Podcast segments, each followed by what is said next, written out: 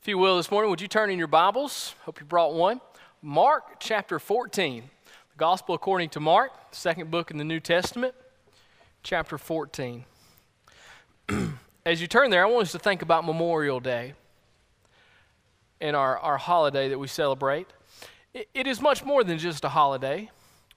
It, it is much more than just a three day weekend that we look forward to to getting a day off. It's much more than just the start of summer the end of school. It's much more than just the first opportunity to get a sunburn, which I did take that opportunity. Uh, but, but it's much more than that. It, it is a time that we set aside to recognize the American soldiers who've made the ultimate sacrifice for their country. This week, as I was praying and studying and thinking about our story, by our story, I mean our American story, how we got to where we were, how we are today. I thought about first the Revolutionary War. I thought about those 35,000 plus Americans who died to give birth to our nation. Those first uh, who gave their lives at Lexington and Concord, and then to our founding fathers who signed the Declaration of Independence uh, right at the beginning of the war, who knew that by signing that it would pretty much be like signing their death certificate. They would stand and take on the greatest empire of the world, all for our great experiment of democracy. But yet, we would gain the victory at the, Paris, at the Treaty of Paris, where America was recognized as a sovereign nation. I thought about the Civil War. I thought about the roughly 620,000 620,000 Americans who died in the Civil War. I thought about the speech of Abraham Lincoln at, uh, at Gettysburg that he gave in 1863, that it, where he dedicated a portion of that battlefield as a cemetery for the Civil War. He began something you may have heard it fourscore and seven years ago.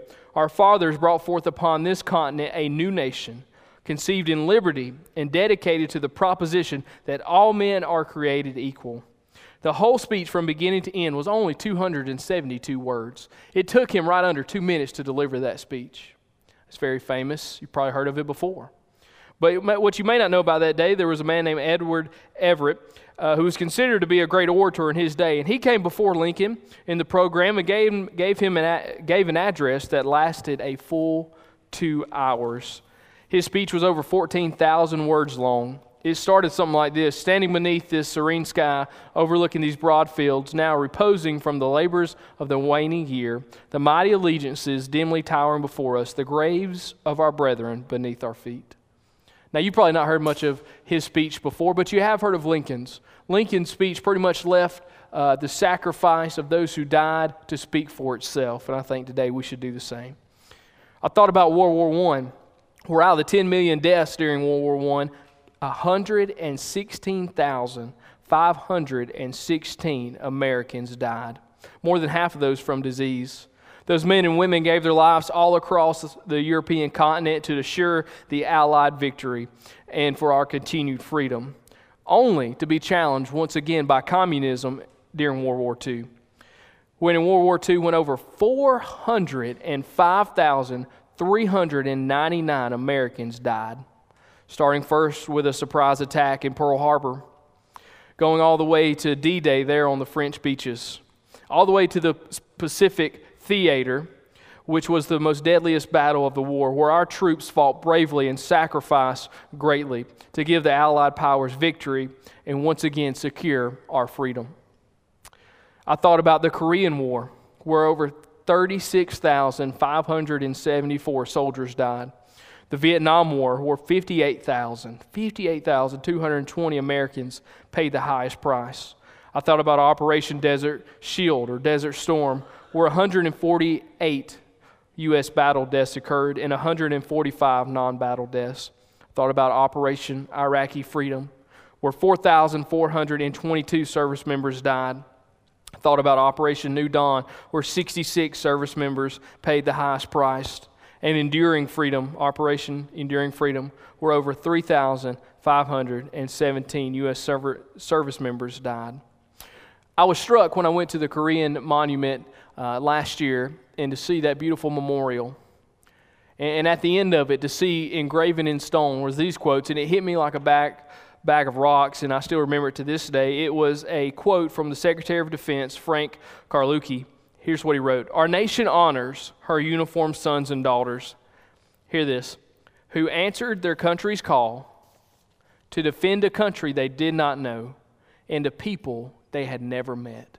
Why would soldiers from America, men and women, be willing to sacrifice their life to go to a country they'd never been to to fight for a people they never knew? I believe it was for the simple truth and fact of freedom. I believe not only in America do we stand for freedom of Americans, but we stand and believe in the freedom for the whole world.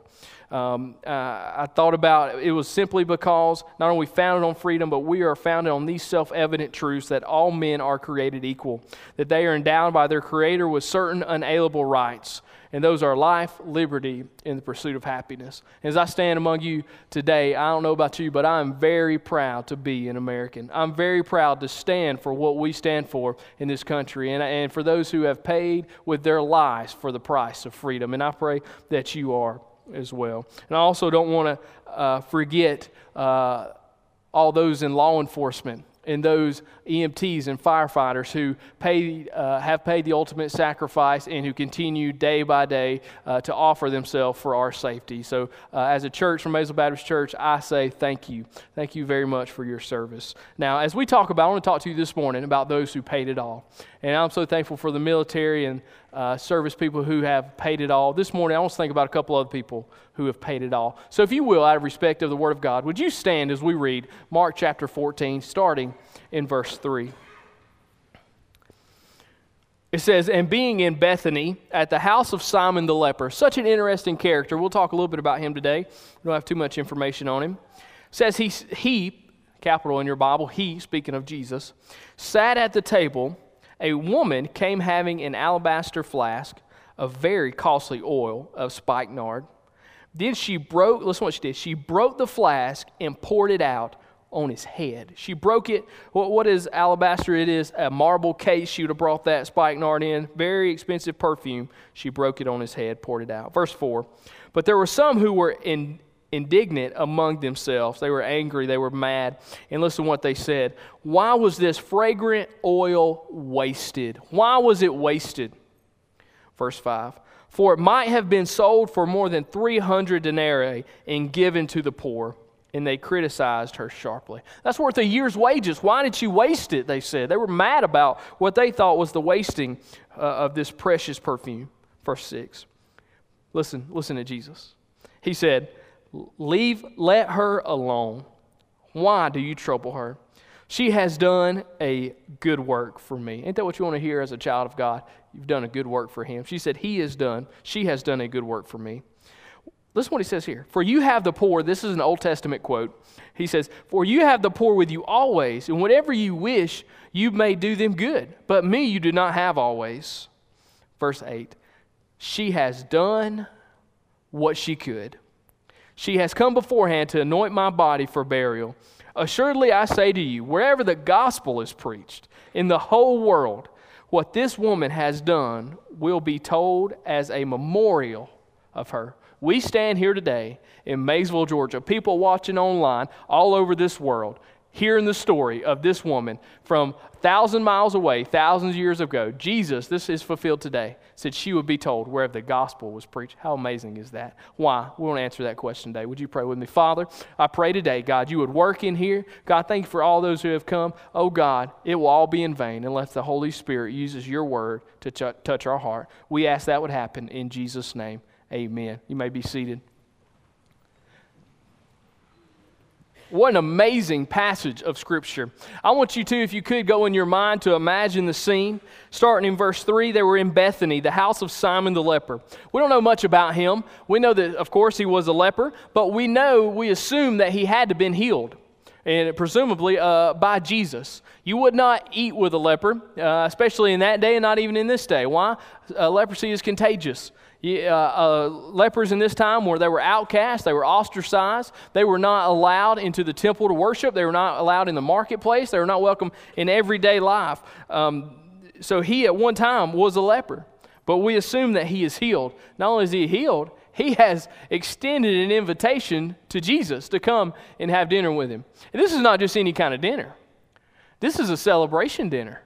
Uh, you say, what are they celebrating? Well, uh, they're celebrating uh, the resurrection of Lazarus. Well, how do you know that? Well, in all four Gospels Matthew, Mark, Luke, and John this story is told. You know what? You know what we should do when we see a story told in all four Gospels? Pay attention. you see, Matthew and Mark was written first. Uh, they were very early written. And Luke and John wrote a little bit later, uh, a couple uh, decades later. And they, having known this was in their gospel, they wanted to rewrite it. They wanted to write it again to make sure people heard the story, to make sure they got the story. And from those others, especially John chapter 12, where John records it, we know that they are celebrating the resurrection of Lazarus. Now, you think about that just for one minute. You think about Jesus going to a funeral. Jesus never went to a funeral he didn't mess up. I, I, told the first service, I, um, being a preacher, doing funerals and weddings, uh, those are, uh, I love doing weddings. I uh, don't mind doing funerals, but uh, weddings are so, uh, they're so fun. Uh, but you know what? I always have a, a, a tick of nervousness in a wedding, Nate. and, and that's simply because if you mess up somebody's wedding, that's a long time that you got to deal with that. You mess up somebody's funeral, they're not they're not there anymore. Uh, no, I'm just kidding. The family's there. You don't want to mess up anybody's funeral either. But you especially don't want to mess up anybody's wedding. Uh, but Jesus, uh, he didn't mess up any funerals. He just wrecked them. I mean, every funeral he went to, the, uh, uh, it didn't continue. the dead person came alive. Not only at Lazarus' funeral, but I'm reminded of his resurrection power when he's going through town and, and Luke, and there's a, a, a widow, her wife, her husband has died, and there's her son in the casket. They're, they're marching that funeral, ready to go bury him. And Jesus sees that. He goes up to that casket. He says, Arise, son, arise. There, he met another funeral. He done wrecked it, and he is alive. Uh, and Peter's mother in law. I mean, over and over again, Jesus doesn't too, do too well at funerals. Uh, but so here they are. They're celebrating uh, what is taking place. And uh, many people would have been at this, uh, this celebration. We know that the disciples were there. Those, those are the disciples are the ones speaking. And we know from John chapter 12, verse 5, that Judas was among those, and the other disciples would have been there. Simon the leper, he would have been there. Um, but there's another character in the story this woman. This woman. We know from John chapter 12, this is Mary, Martha Martha's sister. We know Martha would have been there. She is, Mary and Martha are the uh, sisters of Lazarus. Lazarus was their brother. He'd been dead four days when Jesus raised him from the dead. And, and this woman, she sneaks out of the house. She goes and gets this costly perfume in an alabaster uh, flask uh, of spikenard, and she comes in and breaks it and pours it out upon uh, the head of Jesus. Now, this is interesting it, it, says that um, she came in with that flask, but it was very costly oil of spikenard. Uh, one of the great uh, joys of studying this week for this was answering this question Where did she get this from? Um, Mary was not high, high class. She was not, uh, she was middle class. She wasn't poor. She wasn't rich. But this amount of perfume, this costly perfume, which was worth, Judas says at the bottom, a year's wagers uh, this was only uh, perfume that kings had, that royalty had. What was she doing with it? Well, um, scholars believe it, it, would have been her inheritance passed down from generation to generation, and that she would have had it probably in her hope chest. Y'all know what a hope chest is? You ever heard of that?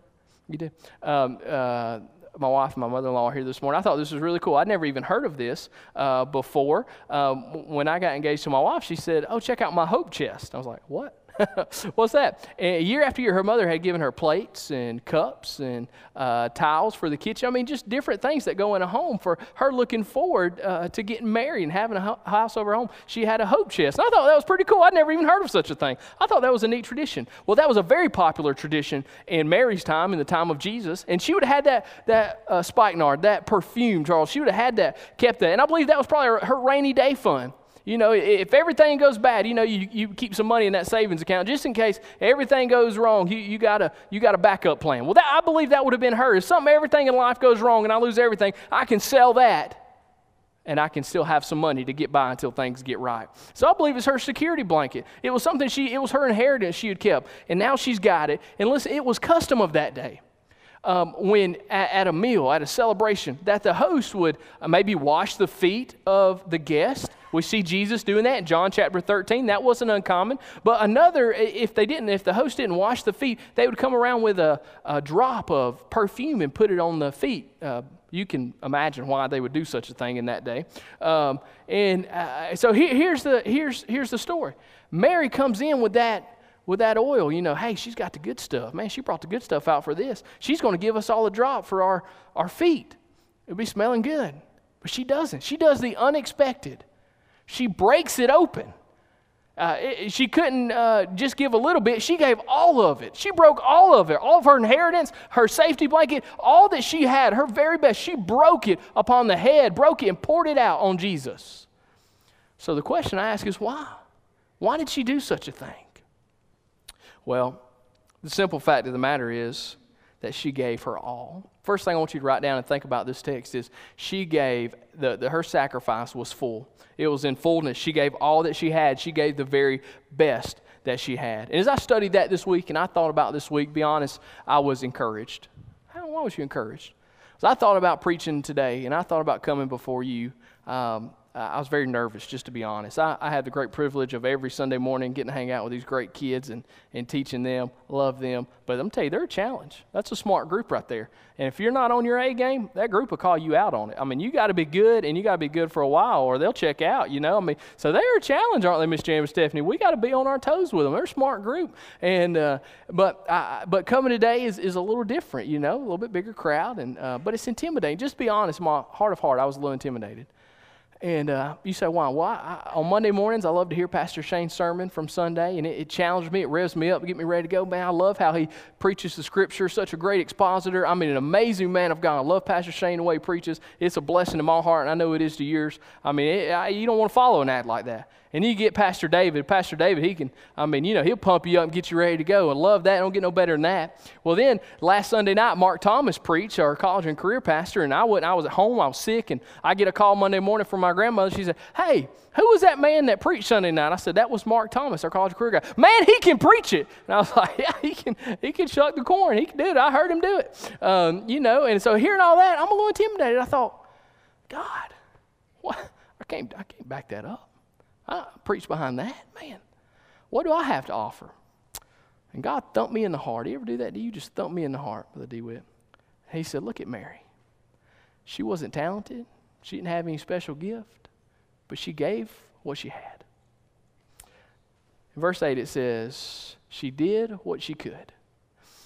You have to imagine the scene for a minute. Think about who's at this feast, who's at this celebration. You got the disciples. I mean, you got Peter, James, and John, the inner circle. You've got men who have went out and done miracles under the authority of Jesus. You've got Peter who's going to preach to thousands. You've got Peter who's walked on water. You've got Jesus who is, uh, I mean, fed thousands with just a little bit of fish and loaves. I mean, he's done miracle after miracle after miracle. He's the Son of God. All right, you've got Martha, Mary's sister, who's here. She's Susie Homemaker. You know, she's got the lifetime subscription to Better Homes. You know, I mean, she's the woman, you know, that if her house is not clean by 8.30, she feels like she's, you know, sinning. I mean, she's the woman kind of like the man said at the middle of the night, I went to go use the restroom, come back, and my side of the bed was made. I mean, that was Martha. Everything had to be perfect. And that was her. Mary's not like that. That's not Mary. And Mary's looking around at all these all stars. I mean, I imagine what would have been happening. Who do we have here? We have Simon the leper and we have Lazarus. Simon, here, I believe probably an old testimony service. Y'all ever been in a good old testimony service? People just shout it out in testimony for the Lord. Here it is. I mean, imagine this Simon leper. Guys, I was a leper. I mean, I had sores all over my body. I was outcast. I was out, out there all by my own, the other lepers, and my body was covered with bulls and nasty scabs, and parts of my hands were falling off. Ear, I mean, I was a mess. I was going to die, and I, my friends and family were gone. I was just nothing. I couldn't go to the market, the temple. I mean, I was an outcast, and I, and I was had this terrible disease. But one day Jesus came along, and He healed me, and He made me brand new, and I, I've never been the same. Look at my skin, not a sore. Look at my body. I'm perfect, made new. Amen. And then you always got that one guy that's going to one up you. You know, I mean, you always got that friend. You're going to tell a joke. He's got a better one. You're going to tell a story. He's got a better, jo- better story. You know that guy. Um, well, here's Lazarus. Well, you think that was cool, Simon? But guess what? I was dead for four days, and he brought me back to life. You know what I mean? I mean, that's pretty top that. You know, I mean, just an amazing time going on here. Oh, here's all these all stars. Here's all these testimonies. Here's Mary. She's no, she's got nothing great. She's got no great talent. She don't walked on water. She ain't nothing. I mean, she's got nothing to offer. She probably slipped out of that party. Probably nobody even noticed she was gone. Nobody probably noticed she was there to start with. Church like this, you may think somebody never notices you, but I can tell you Jesus does. She s- slips back in with all that she had, her most precious possession. She comes and she breaks that open, all that she had. Jesus said, She has done a good thing.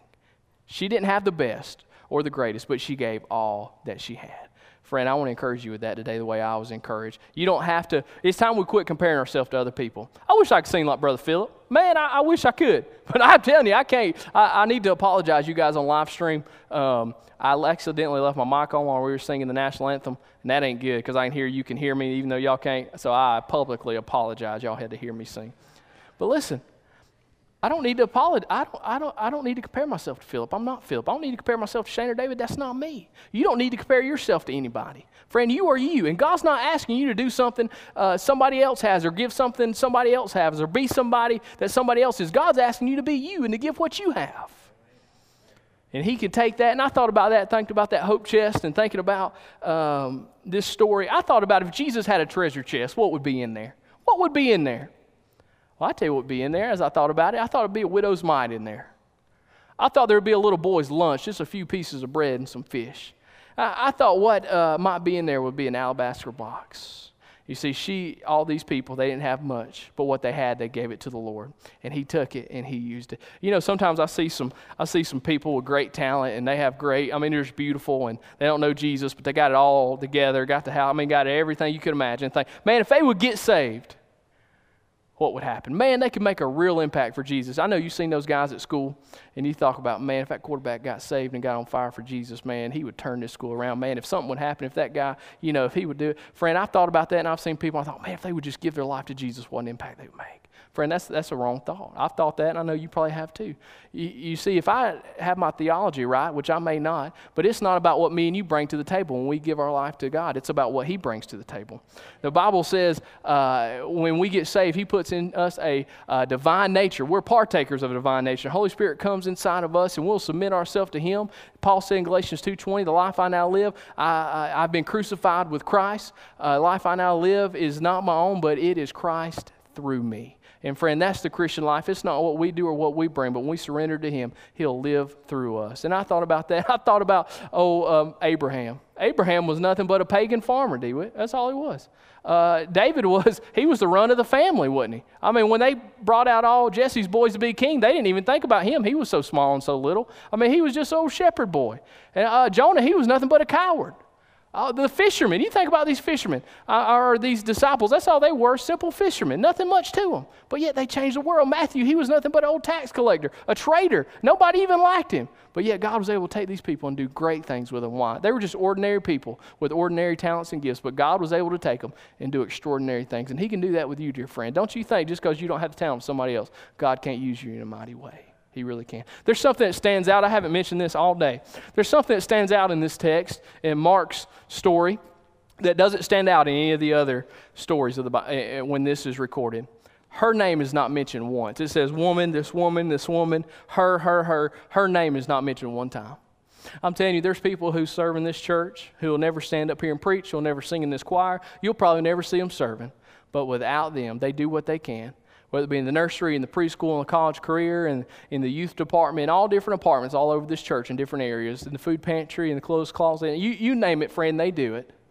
And they serve, but they do what they can. They do what they can. And that, my friend, is a good work. It is a good work. Be encouraged by that. I was encouraged by that, but let me tell you what, I was also challenged by that.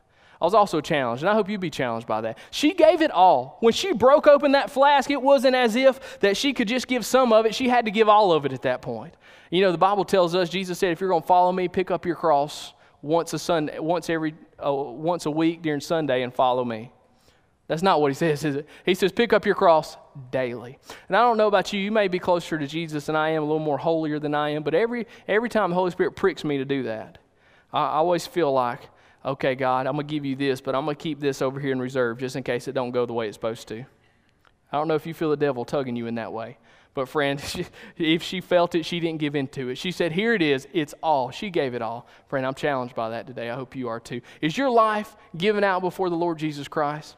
Is it poured out? Is, are you a living sacrifice with hands wide open? And say, God, it's all yours, every part of my life. If not today, if there's an area of your life that you're taking for your own, that you just won't by yourself, and let me just tell you, you need to, you need to crucify it today.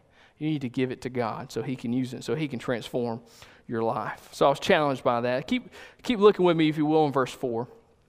So not only, I want you to see that her. Um, her offering, her sacrifice, it was in full. It was in full. It wasn't just a little bit or 50%. It was in full. She paid it all. Verse 4. But there were some who were indignant among themselves. They were raging mad. And these aren't bystanders, these are the disciples. And they said, Why was this fragrant oil wasted? for it might have been sold for more than 300 denarii and given to the poor. And they criticized her sharply. We know from John chapter 12, verse 5, the person saying this is Judas, the traitor.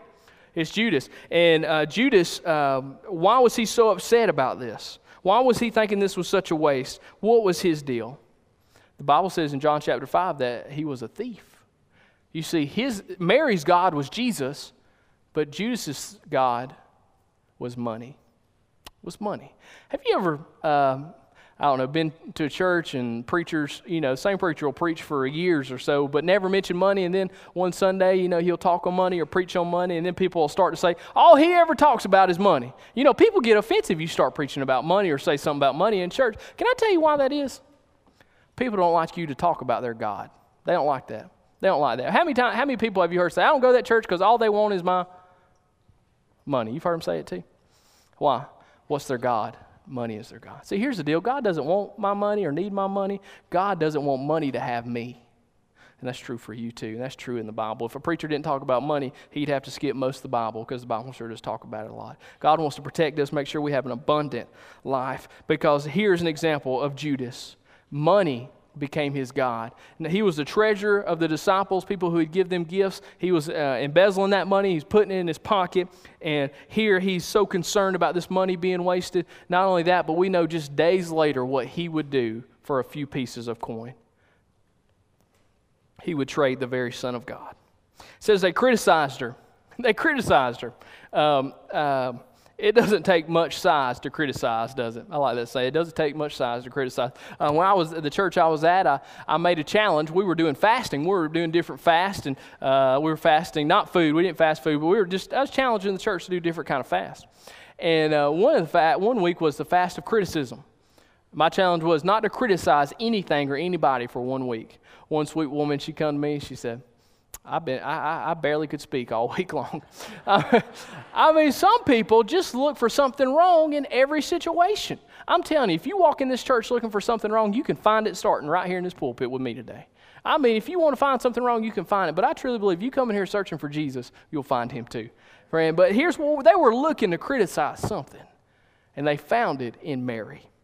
Friend, it, it, when you, let me encourage you, Christian, when you lay your life down, surrender it to him. When you do that and you let Him live through you, when you sacrifice yourself daily, pick up that cross, when you do that, people will point the finger. They may laugh, they may mock, they may do uh, different things. But listen, don't let that take your joy. Don't snoop to their level. Friend, you can't, it, the problem is not with you, it's with them.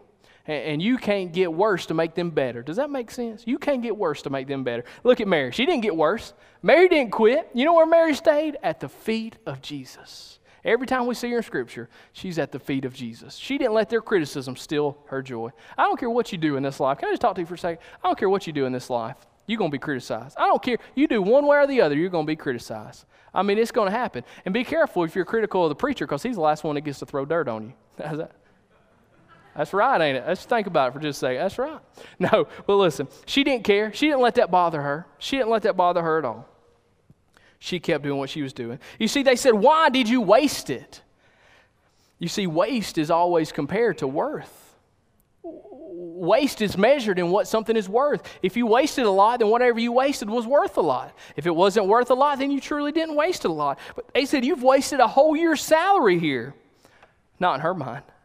Not in Mary's mind. In Mary's mind in her attitude, there was nothing she had too good for Jesus. Nothing she had too good for Jesus. You know, you have those people in your life that you would do absolutely anything for. I mean, there's certain people in your life that you love that you'd not only give the shirt off their back, you'd lay your life down for them. I mean, you would do anything for them. Anything you had is theirs.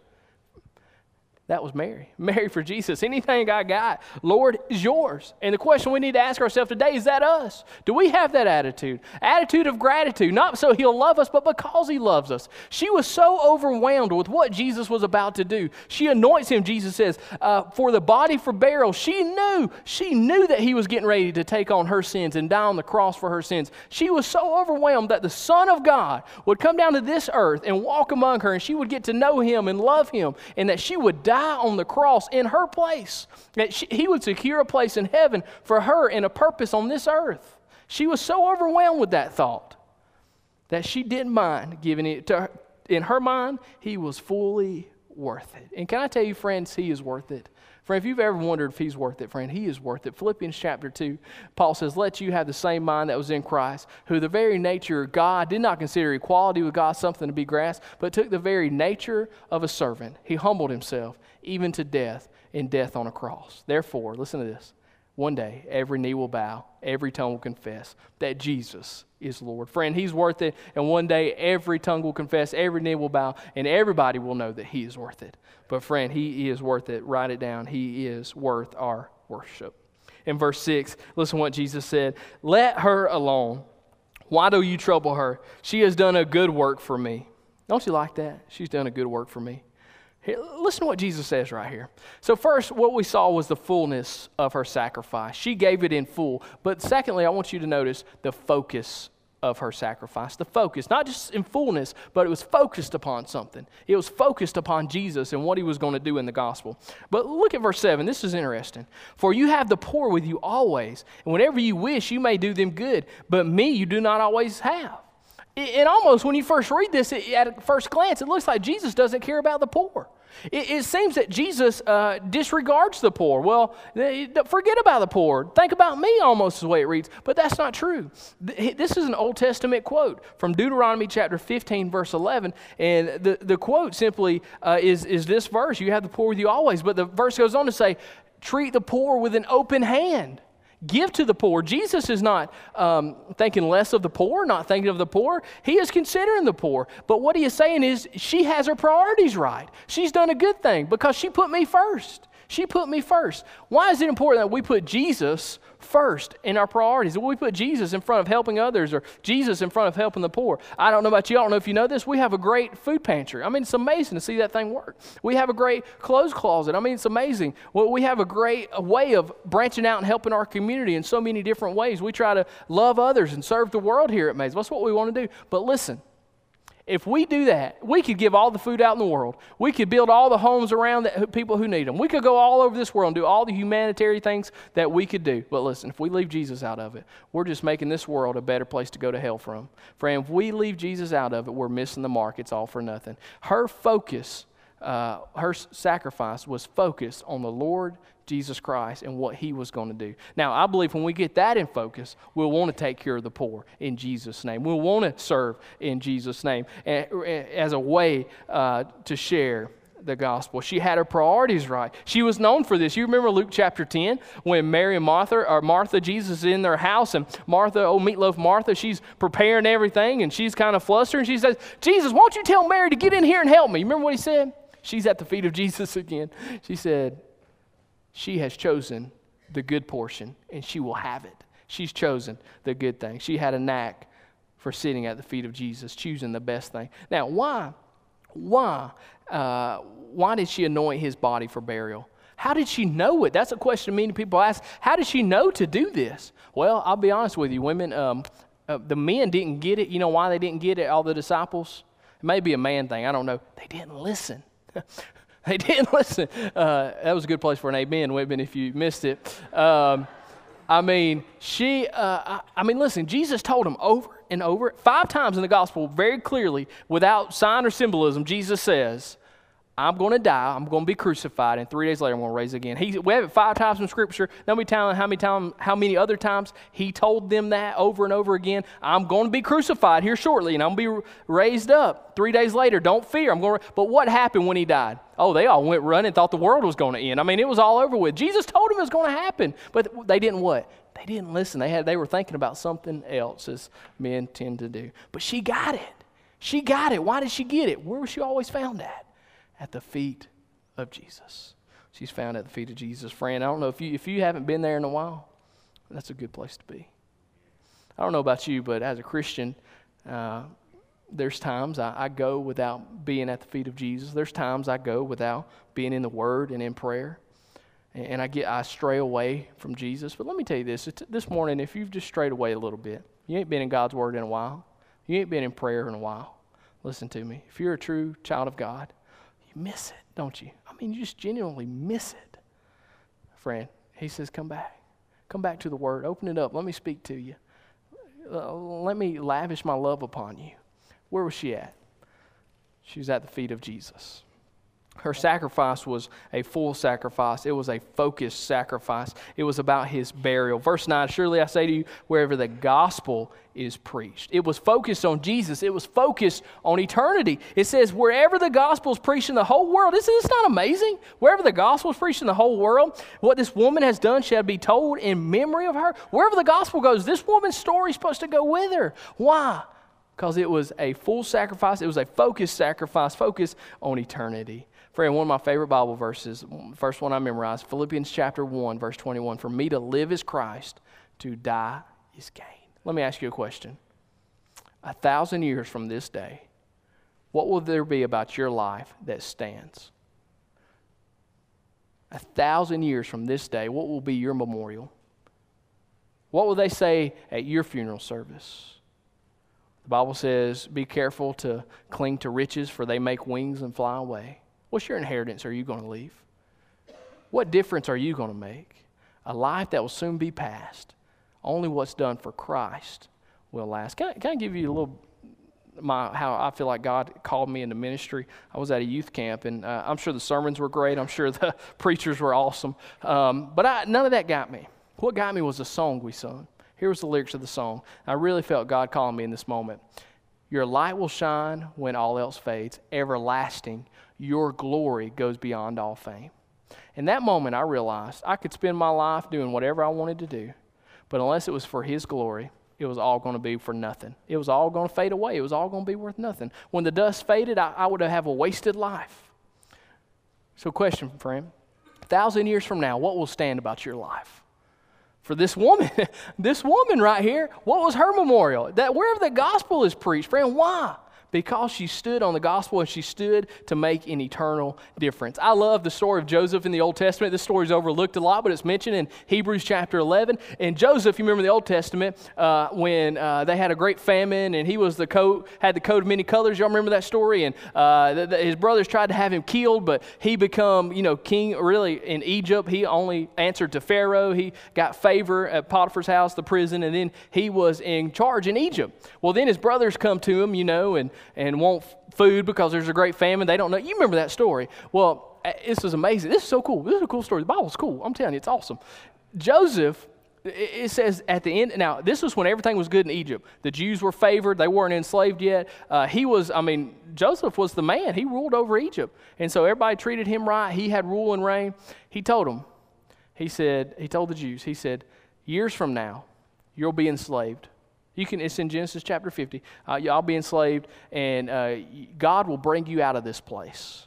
God promised Abraham a land. He will take you to that land. Here's what he said Take my bones with you. He wouldn't be called dead in Egypt. He said, Don't leave me here. I want to be known for what God's doing. I want to be on God's team. I don't want to be left out of it. I want to make a difference. I want people to remember my life and said, Hey, he stood on the promise. Remember, he said God was going to take us out of Egypt. Look, we're going into we're going in the promised land holding Joseph's bones. Remember his faith. Grandparents, parents, what legacy are you going to leave your children? What memorial will there be of you? It's important. It's important. Not only did Mary pay it all, not only did the military pay it all, but I want to point you to Jesus, the Messiah. He paid it all. He, she anointed his body for burial. She knew what was coming. She knew that days from now, Jesus would be crucified. He'd be handed over. He would be, uh, he would be uh, brought to trial at a kangaroo court, and that they would find him guilty. They would have him beaten to the inch of his life where he didn't, you couldn't even recognize him as a man. They knew that he would be, she knew he would be crucified. And that's when Jesus paid it all for us. When Jesus became our sacrifice, he became our sin. in the early 1800s, there was a, uh, woman sitting in a choir loft such as this, and it was the First United Methodist Church of Baltimore in the early in the late 1800s. She's sitting there, and the preacher begins the service like many uh, with prayer, and his prayer became a little more lengthy than it usually was, and her mind began to drift like mine does sometimes. And as her mind is drifting, uh, she starts thinking about how sweet it is to be saved and be be a Christian and salvation. And she's doing that. She's uh, got some words running around in her head, Mr. Nay, and she says, "Oh, I'm gonna write these down while he's praying." And he did, she didn't have anything to write in but that hymn book. So she starts to write in the back of that hymn book what God laid on her heart. She gets to the end of the service, preacher's out there shaking hands, and uh, she walks by and says, uh, Preacher, while you was praying, she didn't know if she was going to get in trouble or not. She said, I wrote these words down, thought you might like them. She didn't know what was going to happen. He said, Oh, praise the Lord. Uh, you might not know this, but our piano, uh, he just wrote a new melody. Let's, uh, uh, let's, let's put that together, see if it works. And friend, today it did work, and it has continued to work. You may know the lyrics. It goes, I find thy power in thine alone can change a leopard spot and melt the heart of stone. Jesus paid it all. All to him I owe. Sin had left a crimson stain, but he washed it white as snow. Pretty good words, ain't it? Pretty true, ain't it? Jesus paid it all, all to him. Uh, those words ring true today. And in this passage, uh, and in today's world, Jesus paid it all. Friend, if Jesus only paid 95%, me and you had to pay the rest 5% to get to heaven to be saved, friend, we'd be out of luck. We'd be out of luck. You see, uh, the Bible says our works are like filthy rags. There's nothing we can do to earn God's love or acceptance. Friend, we need to quit trying to be saved and trust what Jesus Christ did on the cross. He said on the cross, It is finished. It's complete. It's done. He has done all of it. We need to trust in that salvation. Now, I, I don't know where you are today. In a service like this, in a crowd such as this on Memorial Day, there's no doubt in my mind there's people in this room who don't know Christ as Savior, who have never made the decision to make Jesus the Lord of their life. There's people in here today who, if they were to die today, they don't know if they'd go to heaven or the place the Bible calls hell. Can I tell you that's the only two options? But here's the good news Jesus died for you. You don't have to die and go to the devil's hell. You can accept what Christ did for you on your behalf when he died for you. He, he, he rose three days later to prove it that he died for you. It was accepted by God the Father when he give him life from the dead. Now, you say, why are you telling me that? Well, I'm telling you that because it's very pertinent information. So, why so? This story strikes me when I was studying it. Think about this. Think about what Mary did as she anointed. Why did she anoint Jesus' body? For death. It would happen five days later. Imagine if we were uh, to go to Easter Sunday, and we were to walk down that road down to the tomb where Jesus was buried. Imagine we were walking, all of us down that road, and we seen a few women, and we said, Hey, what are, what are y'all doing, ladies? Where y'all going? Oh, we're going to the tomb of Jesus. He was buried in the tomb of Joseph of Arimathea. You see, uh, they, when he died, uh, they had to bury him so quick, we didn't have time to put perfume on the body, anoint him. You see, back in that day, they didn't embalm the body, the dead bodies. Um, they put perfume and ointment to, um, to keep the stint away simply because of the, the humidity in the air there. And so that's what they did. So we're on our way to do that. We're going to ask those soldiers to roll that tomb away and let us go in there and, and, and put perfume on the body of Jesus. Oh, can we come with you? Yeah, come on, let's go. We get to that tomb. There's no reason to ask any soldiers to move that tomb. That tomb's been flipped over the hill. It's gone. And look inside, nobody's in there. Jesus is rose from the dead. Nobody's in there. He said, What's your point? Had Mary have waited five days to anoint Jesus with that perfume, she wouldn't have been able to do it. She did what she could when she could. If she had waited, she had procrastinated, she wouldn't have been able to do it at all. Friend, there's time for you to give your life to Christ if you've never done it. That's the truth. That's the good news. But here's the bad news this may be your last opportunity. Friend, you'll have no excuse in front of a holy God why you didn't accept his free gift of salvation. So you're just trying to scare people. No, I'm not. I'm just trying to be truthful. I don't know where I'll be tomorrow. I don't know. I'm not promised tomorrow, and neither are you, friend. So you better make it certain. Would you bow your head and pray with me today? I wonder today, there's a person I was talking to who hasn't accepted Christ as Savior. If that's you today, I want you to listen up. The Bible says today's the day of salvation. You can nail it down where you'll spend eternity today by admitting that you're a sinner, knowing that that sin separated you from God, But yet, God has offered a sacrifice to forgive you of all your sins, past, present, and future, and to bring you back into relationship with Him so you can become a child of God. Now, listen. If you make a decision to believe that God sent His Son for you, if you make that decision today, listen, the Holy Spirit of God will come into your life and transform you from the inside out. So, friend, if you're ready to do that today, I'm going to pray a prayer. And there's no words that will save you, but if you mean it with all your heart, if you make that decision to accept Christ, the Bible says He will save you. That's not my words, that's God's word. And if He don't save you, I'll quit preaching. I'll never preach again. But, friend, I know that He will because He did it for me. He's done it for others in here. So, friend, would you pray a prayer like this? God, I know I'm a sinner. I believe my sin separated me from you. But I believe that you sent your Son to this earth to die in my place. And I believe three days later, he conquered the grave. Lord, would you forgive me of my sins? Lord, I want Jesus to be my Lord and my Savior. God, thank you for saving me.